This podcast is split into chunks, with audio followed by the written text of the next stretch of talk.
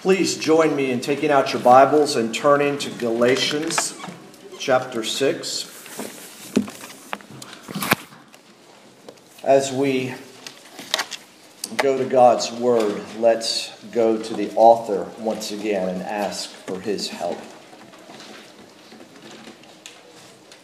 Almighty God, our Heavenly Father, would you be pleased now as we gather in the name of Jesus, as we are before your word? Would you be pleased to open your word to our hearts and open our hearts to your word, that we would know what we are to believe about you and also what duty you ask of us? Father, be pleased to reveal yourself to us, your ways, and give us ears to hear your call upon our lives. For we pray in Jesus' name. Amen. Well, back on the 10th of September of last fall, we began the series, The Gospel According to the Bible, an exposition of the letter to the Galatians. We've arrived now at the end of the letter, and either uh, this week or next week will be the last sermon in the series. We've spent almost well, a year and a half uh, in Mark's gospel, uh, answering the question primarily, who is Jesus? Along with that, what did Jesus come to do, and how should someone respond to the person and work of Jesus? And here in one of the letters, we've been asking this question What is the gospel? Remember, Mark's gospel early on, Jesus said, um, that the time is at hand, the kingdom of God is at hand. Repent and believe in the gospel. And we saw Jesus' unfolding of the gospel there in Mark. And here is Paul ministering to a church through a letter on explaining and defending the gospel. Well, why Galatians? Why did we choose Galatians? Well, remember, it was written to professing Christians. And it focuses on the gospel. And that reminds us that we, those who claim to know Christ still need to hear the gospel again and again. It's a lifetime message. It's the message the unbeliever needs to hear. The call to repent and believe. It is the message that the believer continues to need to hear. It's not just the ABCs getting you to into Christianity. It is the A to Z, the beginning and the end of Christianity. It's not just the on ramp to the highway, it is the freeway itself of the Christian life. As we've worked our way through Galatians, I hope you've been seeing that the gospel is the one central unifying message of the letter, indeed, of the whole Bible. And by God's grace, it is and will always be the one central unifying message here at Grace and Peace. Remember the early reformer Martin Luther.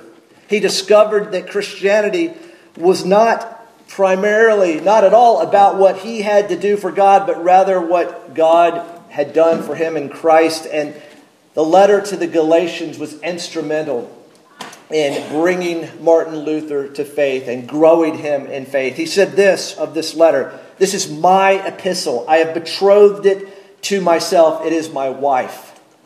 sounded like Luther loved the message of the gospel here in Galatians.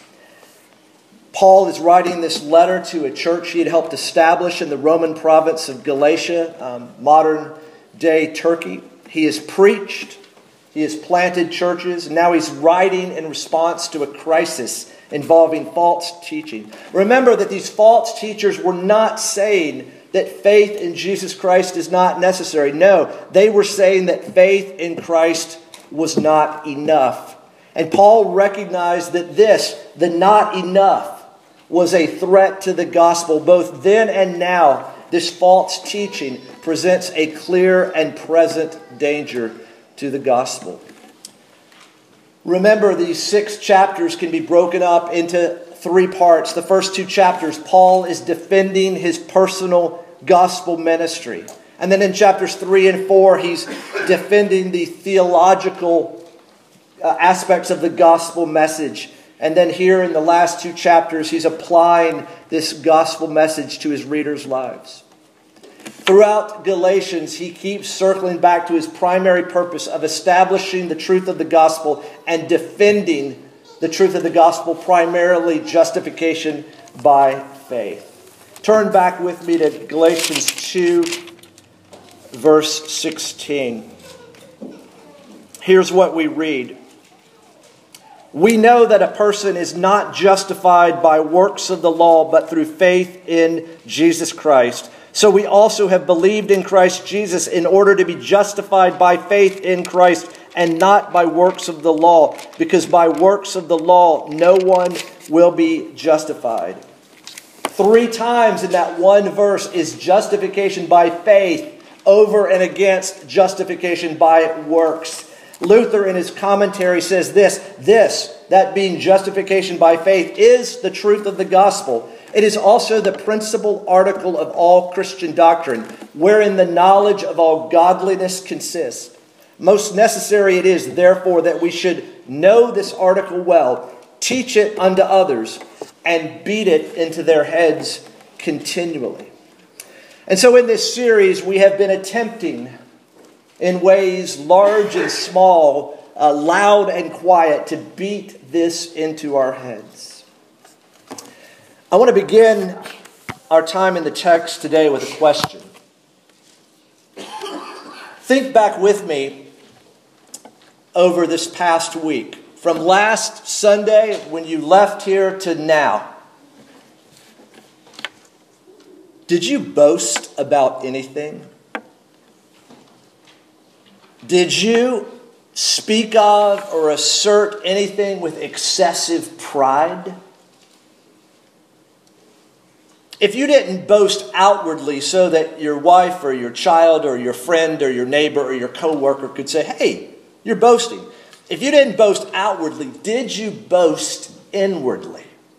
You know, where no one but you saw it. If you did, and I would assume all of us did in one way or another, uh, what did you boast about? What did you take excessive pride in? Now, is it always wrong to boast? Is it never right to boast? Let's find out, and let's do that by looking at the last few verses of Galatians. I'll begin reading in verse 11. See with what large letters I am writing to you with my own hand. It is those who want to make a good showing in the flesh who would force you to be circumcised, and only in order that they may not be persecuted for the cross of Christ. For even those who are circumcised do not themselves keep the law, but they desire to have you circumcised that they may boast in your flesh. But far be it from me to boast, except in the cross of our Lord Jesus Christ, by which the world has been crucified to me and I to the world. For neither circumcision counts for anything, nor uncircumcision, but a new creation. And as for all who walk by this rule, peace and mercy be upon them and upon the Israel of God. From now on, let no one cause me trouble, for I bear on my body the marks of Jesus. The grace of our Lord Jesus Christ be with your spirit, brothers. Amen. Here's the outline for these final verses a postscript. The false religion, the true religion, and finally, the benediction. First, let's look at verse 11, the postscript to Paul's letter. He says, See with what large letters I am writing to you with my own hand. Paul is finishing this letter in his own handwriting. He takes the pen, as it were, from a secretary. And in that day, most often, most of these letters had um, a person, a, a, scribe, a secretary, um, transcribe what the author speaks. But Paul, as it were, takes the pen in his own hand and he's adding these last verses as his personal P.S. Now, There's been some speculation. Does Paul have bad eyesight? Is it so that children can read this? Um, you know, when he says, um, What large letters I am writing to you, I mean, think all caps, think underline, think bold, think highlighted. Um, children, you know, when you're writing a paper or you're reading a paper, if you want to emphasize something, you know, you, you, you set it off and you, you might change the, the printing so that it grabs people's attention. Well, that's what's happening here. Paul is wanting to grab attention at the end.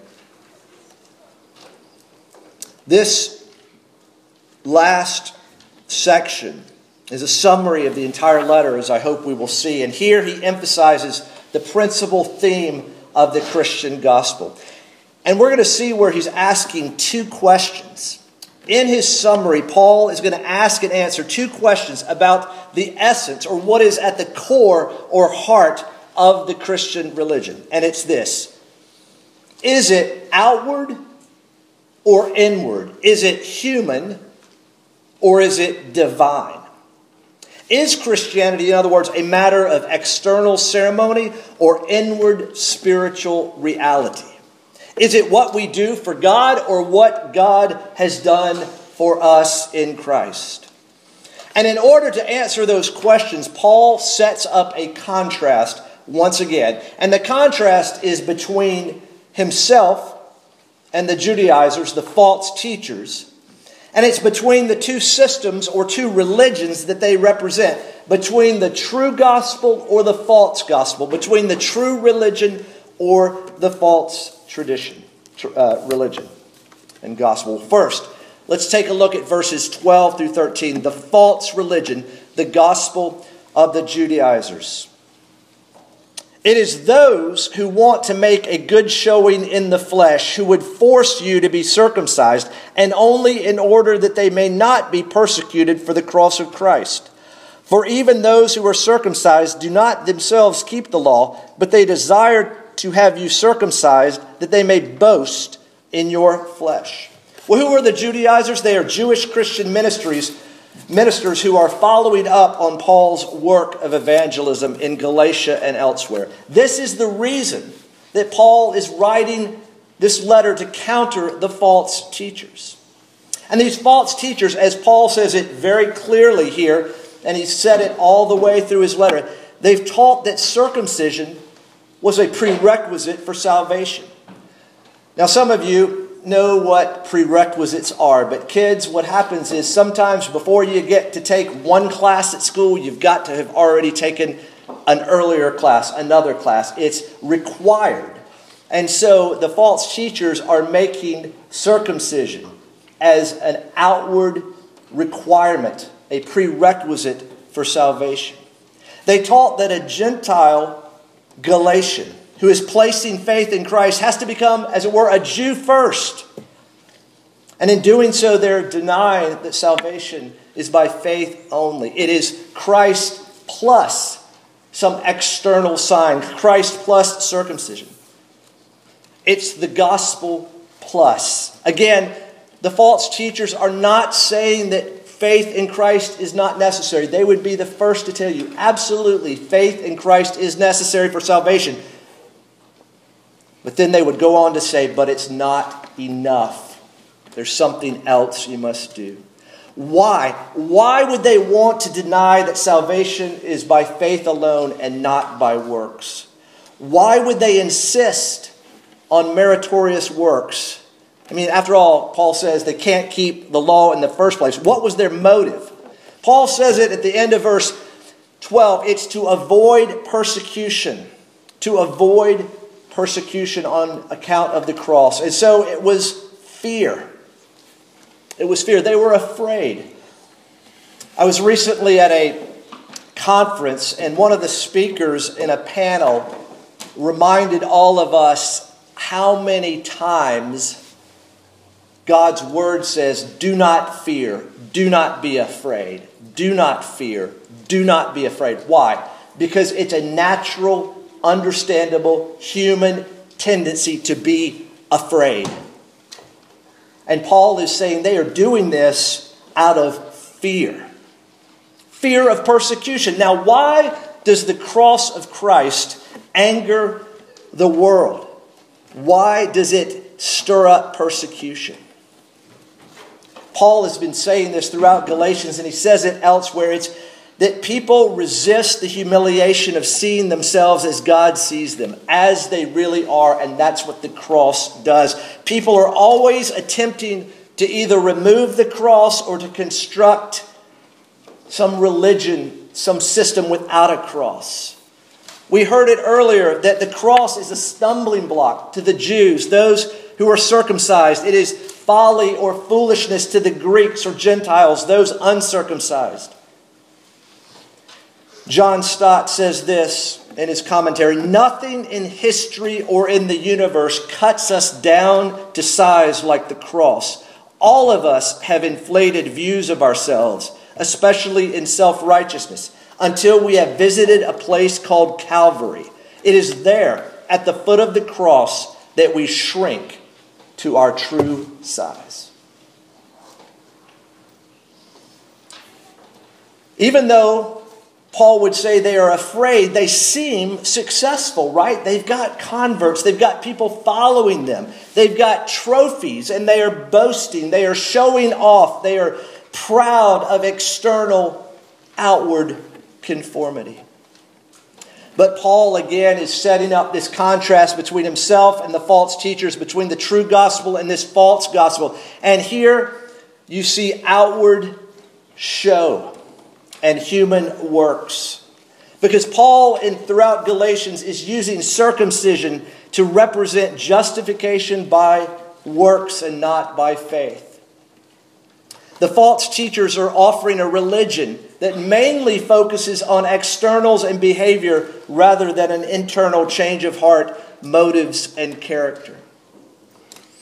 It's, a nat- it's natural to us as fallen people to decline from the real, the inward, and the spiritual, and to somehow fabricate a substitute false religion, which is easy and comfortable because the demands are external and ceremonial only. There's an interesting article I read years ago uh, called Pharisees with Low Standards. And you're like, Pharisees with low standards? Are you kidding? Those were the guys that raised the standards. Well, not really. They're the ones that lowered the standard so that they could meet the standard. Because have we not heard thus far in the readings, how are we to love the Lord? With all our heart, all our soul, all our mind, all our strength, and our neighbor as ourselves? That bar is pretty high. But if we lower the bar, we can meet the requirement, can't we? So, Paul has just in those two verses reminded his reader of the false religion, the gospel according to the Judaizers, which we should know is anything but good news.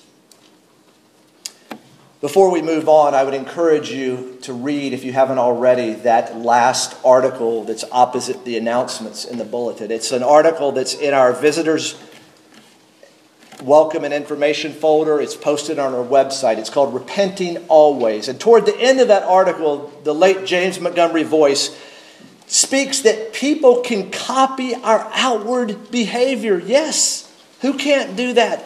But they can't copy a changed heart. They can't. They, they, can, they can't copy what they truly need. They have to have the work of God in their life. And that's what Paul is drawing attention to. Well, let's move on to the true religion, the gospel of the Apostle Paul. And I'll pick up reading in verse 14. But far be it from me to boast except in the cross of our Lord Jesus Christ, by which the world has been crucified to me and I to the world. For neither circumcision counts for anything nor uncircumcision, but a new creation. Paul indeed sets up a contrast, but far be it from me. The King James, we should always go sometimes to the King James just to hear the language. But God forbid. But, that important three letter word. Now, if the boast of the Judaizers was strange, you know, I'm boasting that I've got some folks to think that circumcision is an, is an absolute requirement. If that is a strange boast, then the boast that Paul is about to announce is even stranger. This, in the original language, this boasting is more than bragging. It means to glory in, trust in, rejoice in, revel in, live for. One commentator says this it's the object of our boast or glory that fills our horizons, engrosses our attention, and absorbs our time and energy. In a word, our glory is our obsession.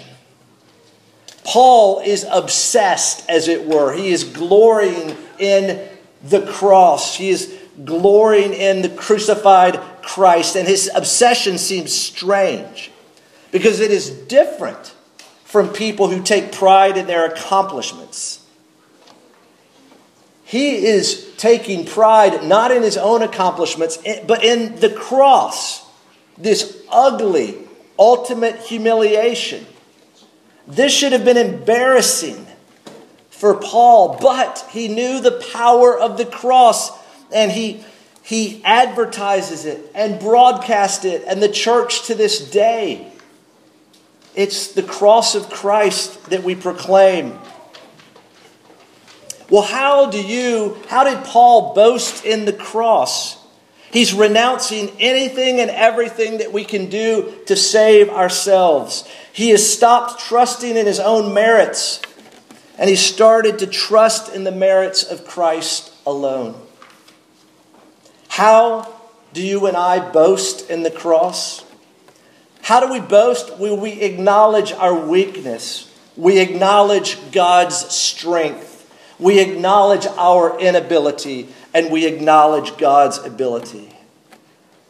My friends, think back again to that original earlier question What did you boast in this week?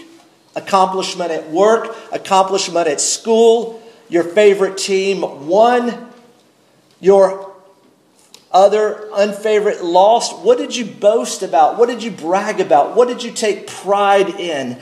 Because listen to this the object of your boast reveals the object of your trust. The object of your boast reveals the heart of your religion. As Paul is boasting in the cross, there are two consequences that emerge. First, Paul says, the world has been crucified to Paul, and hence to us, to Christians. It is the world is dead to us. Paul has, and we have been crucified to the world. We are dead to the world. We're not trying to get life from the world, and the world by no means is trying to get life from us the world, the godless values, and the hopeless pleasures of this present age. It's the unredeemed humanity that is dominated by sin. And elsewhere in Galatians, when Paul is talking about the, wor- the, the flesh, he's talking about the world. Paul is saying, Nothing in the world now holds power over me, for the gospel destroys that power. Nothing in the world controls me. Because get this, there is nothing in the world that I must have. Paul is saying, I am now free from the world. I no longer need to fear the world, nor do I need to worship the world. I am free. My friends, does the world have a hold on you? Do you have a hold on the world? What is your relationship to the world? Look at Paul's bottom line. Look how he cuts to the chase. Look how he gets to the point. You want to know what counts? Paul says this is what counts. Neither circumcision counts for anything, nor uncircumcision, but a new creation. In other words, what counts, what matters, is not whether one is a circumcised Jew or an uncircumcised Gentile. Rather, what counts is whether or not one is a new creation. What counts, as the Gospel of John would make clear, is regeneration. There's an inward transformation. Earlier in chapter 5, Paul speaks of the only thing that counts is faith working through love. And here he says the only thing that counts is a new creation. Look at the parallel, look at the relationship. You want to know how to exercise faith through love? It's because it's coming out of a new creation. You are renewed. True religion, true Christianity is inward and divine, but of course makes itself known outwardly and in the sphere of humanity. Remember our Old Testament reading. God's people were called to circumcise their hearts, to cut off the stubbornness, obey the Lord, love the Lord. But then, as we kept reading in Deuteronomy in chapter 30, God provides what he demands. The Lord will circumcise your heart. It's not an outward circumcision for show, it's the inward reality of a new heart. So, Paul has made the contrast between the false and true religions, between the false and true gospels. He's made a contrast between circumcision and Christ, or circumcision and the cross. And once this uh, contrast has been made for a final time, he pronounces a benediction. Look with me beginning in verse 16. And as for all who walk by this rule, peace and mercy be upon them and upon the Israel of God. From now on, let no one cause me trouble, for I bear on my body the marks of Jesus. The grace of our Lord Jesus Christ be with your spirit, brothers. So, who is Paul writing this letter to? Who is to get this blessing, this benediction? Those who walk by this rule and those who are of the Israel of God. Well, what is this rule? Aha.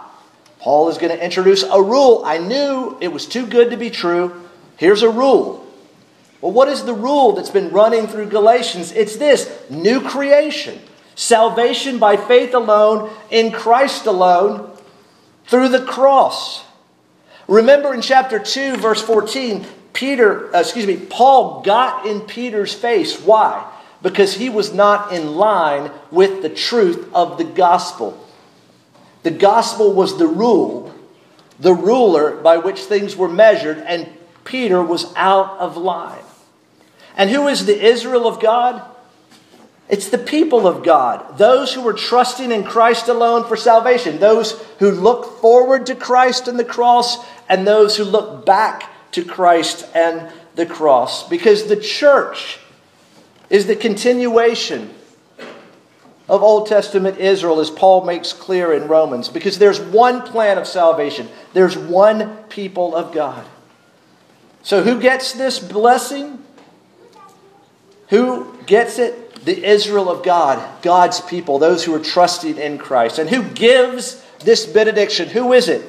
It's Paul, a marked man, because he bears on his body the marks of Jesus. In the original language, this word, the marks, is, is used uh, in other secular Greek for the branding of a slave. Indeed, Paul is now free and he's been champion, Christ, championing Christian freedom, but he's a slave of Christ. Paul did not avoid the persecution of the cross. He shows that the cost of discipleship, as it were, is on his back. Paul had said, I have been crucified with Christ, and I no longer live, but Christ lives in me. And the life I live, I live by faith in the Son of God who loved me and gave himself for me. My friends, if we are identified with Christ, just as he bore marks on his body leading to his death, so also we, metaphorically speaking, are going to have marks on our body for standing up for the truth of the gospel. And notice, the humanity of Paul in verse 17. From now on, let no one cause me trouble. Paul wants to be left alone. Stop bothering me. What is this blessing? Paul ends his letter where he began. Turn back with me to chapter 1, verse 3. Grace to you and peace from God our Father and the Lord Jesus Christ. Grace to you and peace. Wonderful words to begin a letter. Wonderful words to name a church as we are reminded of this blessing. He ends on the same note where he started with grace and mercy and peace. Peace, the reconciliation between God and man. The emphasis on the Hebrew shalom. And then grace, getting what you do not deserve. An emphasis on the Greek. It's a play on Old Testament and New Testament. And between the two, mercy. Not getting what you deserve. At the risk of understating the case, the gospel as good news brings with it, cannot but bring with it, a great blessing of grace and mercy and peace. So we've seen Paul's postscript, verse 11, and we've seen the contrast between the outward and the human religion of the Judaizers and the inward and divine religion of Paul and his benediction. And so we're left to ask ourselves at the end of this letter two questions about Christianity. Is Christianity outward or inward? Is it human or divine? Well, the essence of the gospel is inward. It begins on the inside, but it works itself out. Remember Jesus versus the Pharisees. The contrast on the problem being on the outside or the inside new creation. The new work begins and it indeed flows out. The essence of the gospel is divine. Again, many have discovered through Galatians, as I hope that all of us are rediscovering, that Christianity is not primarily what we have to do for God, but rather what God has done for us in Christ. This, my friends, is what distinguishes Christianity from all other forms of religion in the world. All religions in northern Kentucky. My friends, everybody's got faith out there, even those who are doubters, skeptics, agnostics, atheists, new age, whatever. People who are just lazy and have never even considered the claims of Christ, they've got a religion. They're placing their faith and trust in something or someone. It's to be human, isn't it? To worship, to trust, to believe. The church's greatest danger, Paul is reminding us, is not the anti gospel outside the church, but rather the counterfeit gospel in the church. It's the gospel plus, and that's why I'm thankful for Ligonier Ministries Table Talk magazine false teachers. It's got to be the ugliest cover in the history of Table Talk magazine.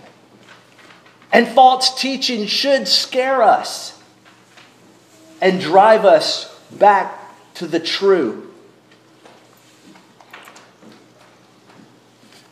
Think with me for a moment again about this past week. What did you boast about? Outwardly? that people could see or inwardly, that only you and the one who knows all, sees all, saw as well. What did you boast about? Well, think with me about this coming week. The great thing about the Lord's Day is it's the beginning of a new week. The old has gone and the new has come. I've had a really hard past week. I don't know about you. I'm really thankful for the Lord's Day. I'm really thankful to be with all of you together looking to Christ, our only hope. So think with me about this coming week. Do you plan to boast about anything? Do you think you'll have a reason to boast? I hope our passage gives us reason to boast. John Stott, in his commentary, says this, and this will be the last quote from his commentary. He says this The truth is, we cannot boast in ourselves and in the cross simultaneously. If we boast in ourselves and in our ability to save ourselves, we shall never boast in the cross and in the ability of Christ crucified to save us. Hear this we have to choose. Only if we have humbled ourselves as hell deserving sinners shall we give up boasting of ourselves, fly to the cross for salvation, and spend the rest of our days glorying in the cross. My friends, we're going to boast this week. There is no question about it. But every other world religion boasts, it, it's the mirror you're looking at yourself. Only Christianity is the window through which you look at someone else who did for you what you could never do for yourself. And so may grace and peace always be filled with boastful people. People who boast not in themselves, who they are, where they're from, what they've done, what they're doing, but rather they boast in the cross and when we boast in the cross, we will be persecuted. Probably we won't be persecuted with physical harm, at least not here and now, but rather with what for some of us is much worse being thought of by others as strange. And we would be shunned and ostracized, and get this, not liked. To be sure, we ourselves should not be the offense. We should not be offensive, but the gospel of our, the object of our boast, the cross, is offensive. The cross, the gospel, has always been either a stumbling block to the religious or it is foolishness to the irreligious. People find it insulting to be told that they are too weak and too sinful to contribute anything to their salvation. Thus, the preaching of the gospel of God's free grace in Christ has, is, and will always be unpopular. No one challenges a gospel that goes like this Here's what you need to do. They're like, Really? I can do it. Let's do it. No one challenges the gospel like that. But because we will be persecuted and because the message is unpopular, we need one another. We need the fellowship of the church. We need to have the gospel represented to us week after week so that we will become more and more grounded in the reality of our sin, the reality of God's grace, and the reality of the transforming power of the gospel, the transforming power of the cross.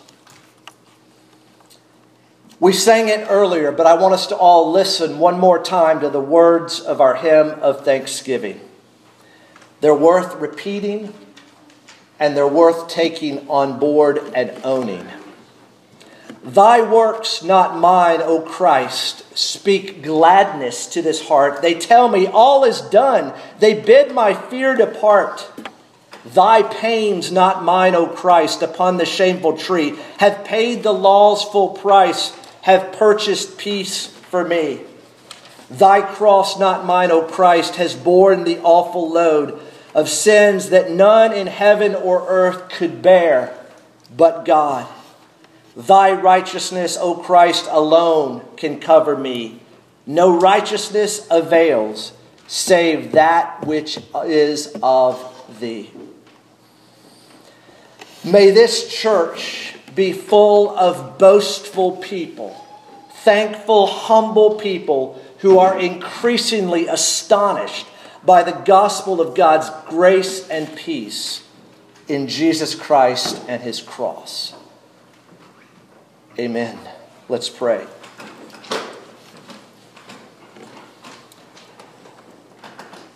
Our Father and our God, we praise you that the cross the instrument of shame, cruelty, cursing, and death for Jesus, has become for us an instrument of blessing and life.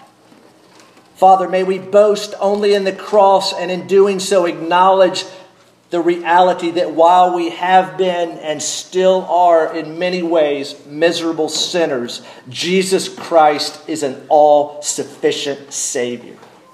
Truly, it is your grace that has brought us to you and gathered us to one another. May we always be found boasting only in the cross of Jesus Christ, in whose name we pray. Amen.